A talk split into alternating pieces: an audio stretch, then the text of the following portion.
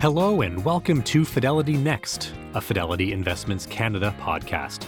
Fidelity Next is a podcast for post secondary students, where we'll provide you with the tools you need to navigate your impending careers successfully in today's landscape.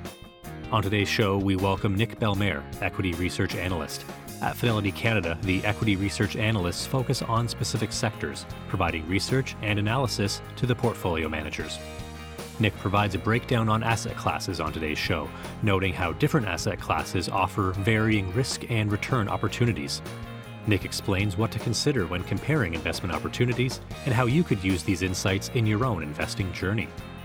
Also, today, with host Quinn Flaherty, Nick reflects on how he and the other analysts support the portfolio managers, and how the analysts evaluate companies for investments. Additionally, we'll hear a short segment with Quinn and Megan Chen, digital asset strategist, who will unpack digital assets with a focus on cryptocurrencies. The views and opinions expressed on this podcast are those of the participants and do not necessarily reflect those of Fidelity Investments Canada ULC or its affiliates. This podcast is for informational purposes only and should not be construed as investment, tax, or legal advice. It is not an offer to sell or buy, or an endorsement, recommendation, or sponsorship of any entity or security cited. Read a fund's prospectus before investing. Funds are not guaranteed. Their values change frequently, and past performance may not be repeated. Fees, expenses, and commissions are all associated with fund investments. Hello, Nick. Welcome to Fidelity Next. How are you doing? Doing great. Thanks for having me today. Thanks so much for joining us here on Fidelity Next. And you know, your role here at Fidelity as an equity research analyst is to find, identify, evaluate, and really communicate equity and stock opportunities to our Fidelity portfolio managers. So we're really happy to have you on the show today uh, to give your you know expertise and provide some ad- advice to our audience today. And really, my first question for you is for young people. Of course, stocks and equities are what many young people associate with financial markets. But there are, are other asset classes like fixed income and cash. There are also investment opportunities to young people and Canadians at large. Maybe I can ask you just quickly, just to kind of explain for young people why equities is uh, an asset class that's really worth considering. Yeah, so all of those investment classes that you mentioned offer investors a different set of risk and rewards. So if we start with cash, for instance, very little risk, but at the same time, there is no return. So over time, keeping your savings in cash means that the purchasing power will likely erode because of inflation. So cash is great for short-term savings if you have a project saving up for a down payment or a vacation and you don't want to risk it. But over time, you'll probably want to get a return. That's where fixed income and bonds come in. This is basically when you lend your capital to a government and a corporation, and in exchange, you get a fixed coupon. So you are introducing some risk. We'll talk about it later duration risk, credit risk, but here you get a return. Now, when we talk about stocks or equities, essentially you are investing in the future cash flows of a company. And a company can grow the cash flow over time. So, this is why equities over long periods of times have typically outperformed, which means provide a higher return than fixed income and cash. It also comes with higher risk. Many things can, can pressure or the cash flows of a company to the downside or cause investors to pay a lower price. But this is where the time horizon matters. Over longer time periods, short term fluctuations matter less, and the power of the compounding the capital becomes more important. And this is why, when you talk about young investors, to the extent that they typically have a, a longer time horizon to invest, they should generally have a higher allocation to equities. And often you would combine these different investments in a portfolio, just depending again on your time horizon and your risk tolerance. Thanks so much, Nick. And when we talk about, you know, perhaps investing in equities here at Fidelity and having conversations with analysts like yourself and portfolio managers, you know, there's often this word kind of that's mentioned. It's kind of an owner mindset, and it's really important, uh, probably to our audience today, to understand what you're really doing if you invest in a particular company or equity. Can you just talk quickly at a high level what investing in a stock really means? Like, what are you really doing? That's a great question. When you buy a stock, you really become a part owner in a business. So imagine there's 100 shares outstanding of a particular business. You buy one share, you own 1% of that business. Why would you do that? Well, it's mostly to basically have a claim on the future cash flows of the company. Now, these cash flows can be paid to you as dividend and generate income, or they can be reinvested in the company in order to grow. And hopefully, when you buy shares, you want to sell them at a higher price later. If the company is, grows in the meantime, you will potentially have the opportunity to sell the stock at a higher price to another investor or to an acquirer. And then I would say the second thing is obviously, as a part owner of a company, you typically also get voting rights regarding the directors of the company. So you can have an influence on the governance of the business. And of course, being a part owner in a company and in your role as an equity research analyst, you know, there's questions that you need to ask of any business before one invests in it. And of course, if you are invested in a company or a, or a public equity, what are the questions of the future? And I think this is a fun part of our conversation to really dive into your role. You know, what are the types of questions that, that you ask particular companies if you meet with them or you're evaluating one opportunity against the next? You know, what are those kind of key questions that you ask? And maybe that can be a key part of our conversation here. Yeah, no, this is the same questions you would ask if you were to consider, you know, if you were offered the opportunity to invest in a private company. You would ask questions like, is this a good business? Are things getting better or worse? Am I paying a fair price? And why is the seller interested in selling to me in the first place, right? So if we take a closer look at some of those questions, just in the context of the stock market. Well, is this a good business? From a quantitative standpoint, a good business typically is one that generates a high return on invested capital over the cycle. And that's easier said than done because highly profitable businesses tend to attract competition. So it's good to ask yourself why can this company generate a higher return? Maybe they have scale and have a lower cost structure. Maybe they have a product that really delights the customer, uh, or there are barriers to switching that allows them to take to have pricing power.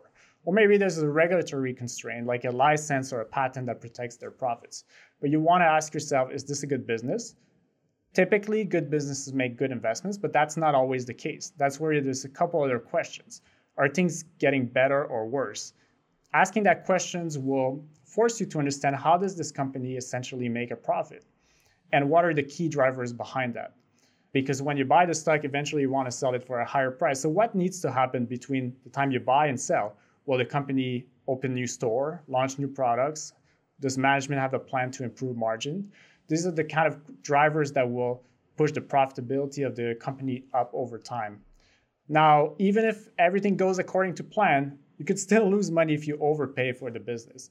And that's where valuation comes into play. And so, valuation, you'll typically look at ratios that connect the price you're paying for business to its fundamentals. So, these would be ratios like EV to sales, EV to EBITDA, price to earnings. You can look at those in the historical context of the company relative to comparables in the market or previous transactions. If it's also an early stage business, you may have to take alternative approaches like a discounted cash flow model.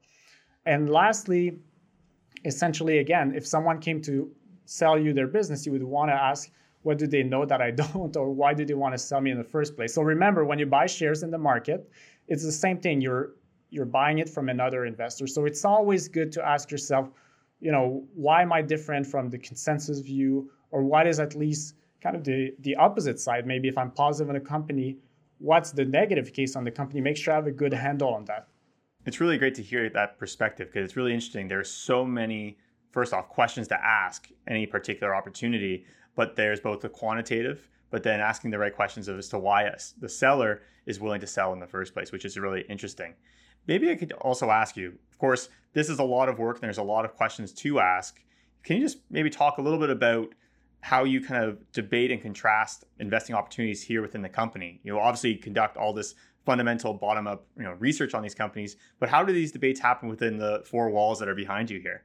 Yeah, that's a that's a great question. So we have a variety of portfolio manager who take a different approach. Maybe they will value more. So I, I gave you a variety of criteria of lenses through which I look at my investment opportunities. Some portfolio managers will put more emphasis on the valuation piece, some more on the growth piece. And basically, by debating the ideas with, with this team, you get different perspective. People value different things, have different mental models of what makes a good stock. So ultimately the analyst provides a recommendation, but every portfolio manager kind of evaluates through their own lenses, and this is how we can have rich debates within the team. And I'm really glad that you brought up kind of styles and how some portfolio managers lean towards one style over another. Because I think it's fair to say for many investors and young investors included, you're really focused on particular qualities, or you hear in in investing news about dividends versus growth versus quality. Can you kind of help our audience today understand when someone says, I have a dividend investing style or a high growth style, what does that really mean? And how does styles really play into how one invests? Yeah, those, those, all those terms you mentioned typically referred to as factors, right? Factors are basically attributes that are typically associated with a successful investment, right? It makes sense. A high dividend means the company is generally profitable to be able to pay that dividend. Growth, you know, high growth means there's a high demand for the product of the company, or quality means that there's usually a competitive advantage. So these are all good things. I would just be careful looking at one particular factor. There's, there's no secret recipe, there's no one factor that will consistently work. And usually, when one factor gets very crowded, sometimes it's a warning sign. Remember last year, we had some companies that were growing very fast. They were doing very well in the market, but they, maybe they weren't profitable or they were very expensive. And so when that factor got crowded, some of these companies were left in the dust. So that's why I look I like to look ultimately as investment through multiple lenses. But those factors can be good starting point to screen for potential ideas. And then I think you want to deepen your research on the company. So Nick, you know, here at Fidelity, of course, we have lots of tools and resources and platforms at our disposal to evaluate different investing opportunities.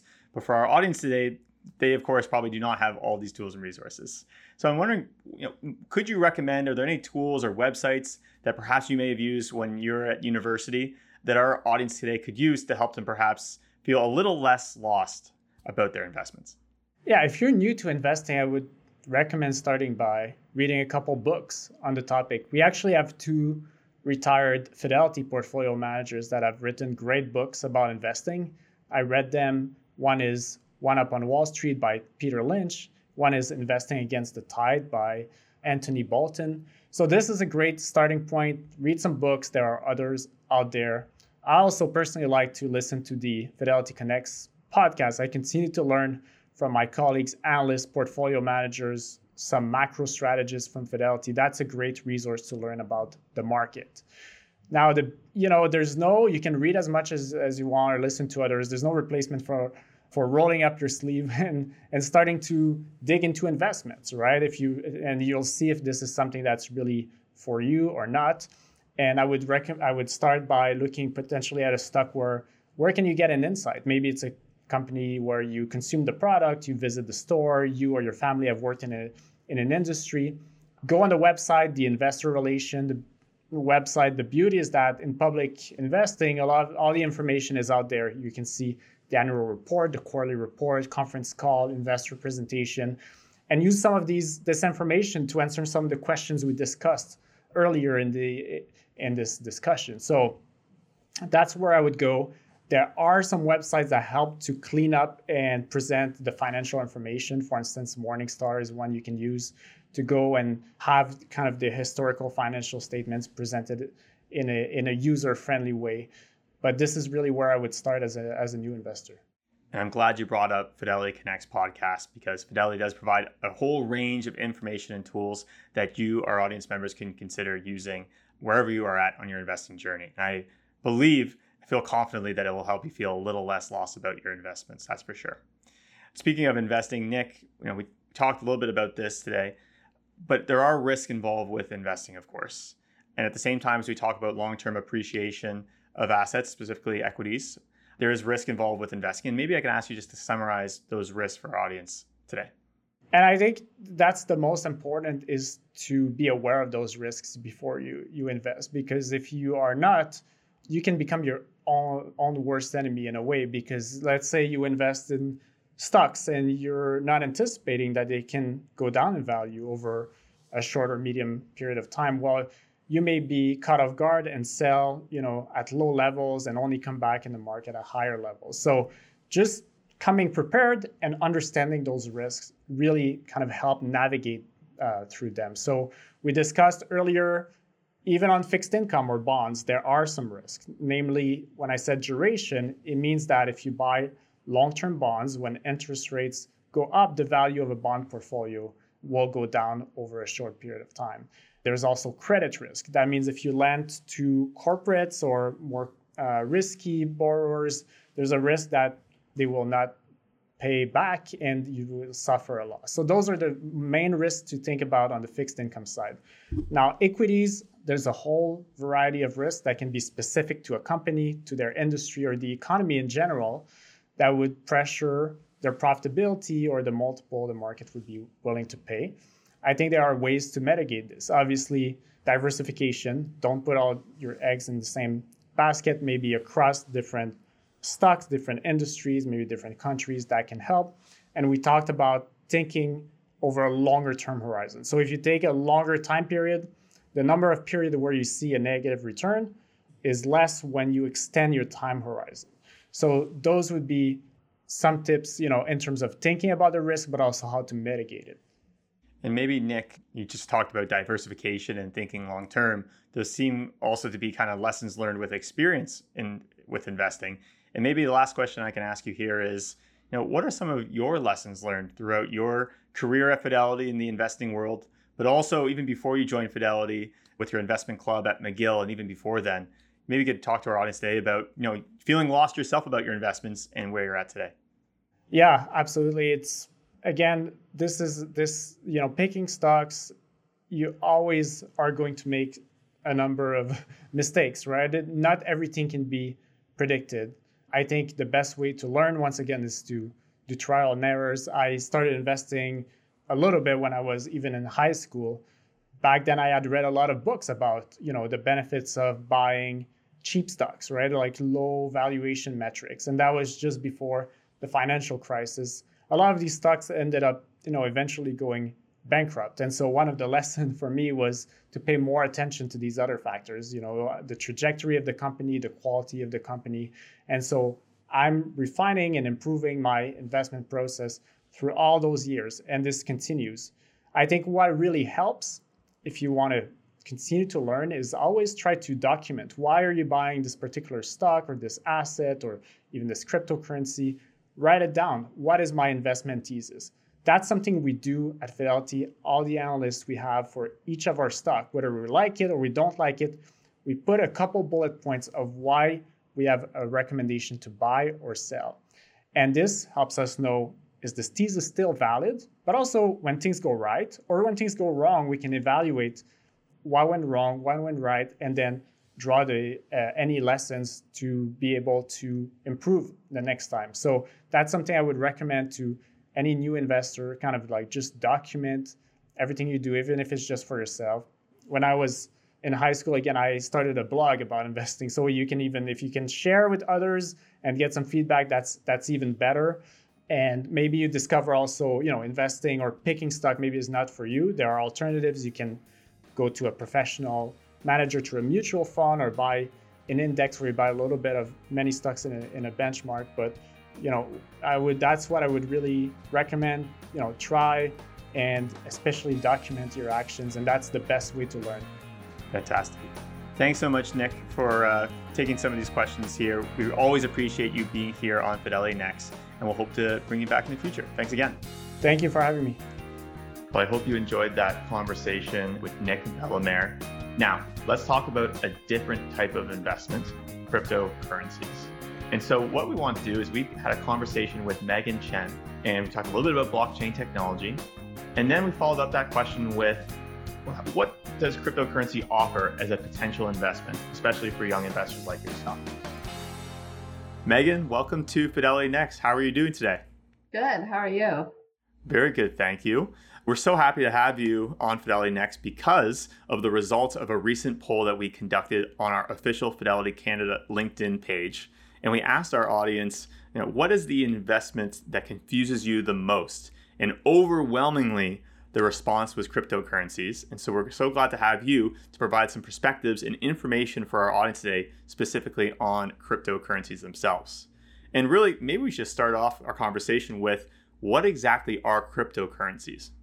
Sure. So, cryptocurrencies like Bitcoin or Ether are digital currencies that live on something called blockchain networks.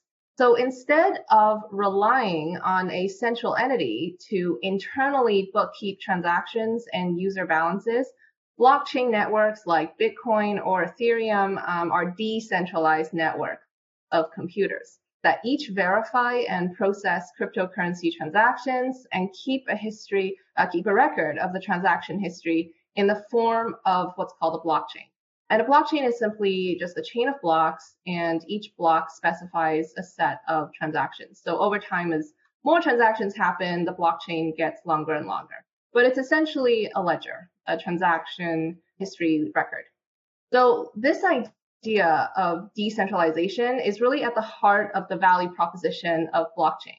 Now, there are several potential advantages of using uh, public blockchains, and I'll, I'll just give three key ones. So one is greater security because there's no central point of vulnerability. There's no need to trust a central entity to operate the system and run its applications. No one entity can shut down the network. Secondly, better accessibility. So it's permissionless to access blockchain applications and it's resistant to censorship. And thirdly is self custody. So what this means is that there's no need to trust a bank or a custodian or another party to keep custody of your assets because uh, people can choose the custody assets on the blockchain themselves. So I would say those are the three key potential advantages of blockchain. And of course, now cryptocurrencies are kind of a new kind of asset class in which Canadians may consider investing in. And so maybe my follow-up question to you, when it comes to cryptocurrencies, what should Canadians consider when thinking about cryptocurrencies as a potential investment opportunity? So, the first thing I would say is that cryptocurrencies have historically been highly volatile assets. Uh, the two largest cryptocurrencies by market cap, Bitcoin and Ether, uh, each have annualized standard deviations that are many times higher than what we see in equity markets. So, for that reason, we recommend a small crypto allocation of 1 to 3% for a typical retail investor. Recently, the correlation between cryptos like Bitcoin and Ether and risky assets like stocks have picked up. I would say it's more of a growth equity replacement when thinking about portfolio construction. Excellent. Thanks so much, Megan, for joining us on Fidelity Next and hope to have you on a future show in the coming months ahead. Thanks again. Thank you. Thanks for listening to the Fidelity Next podcast, brought to you by Fidelity Investments Canada. You can visit fidelity.ca for details on future live webcasts. Follow Fidelity Canada on Twitter and subscribe to our podcast on your podcast platform of choice. And if you like what you're hearing, please leave a review or a five star rating. Thanks. See you next time.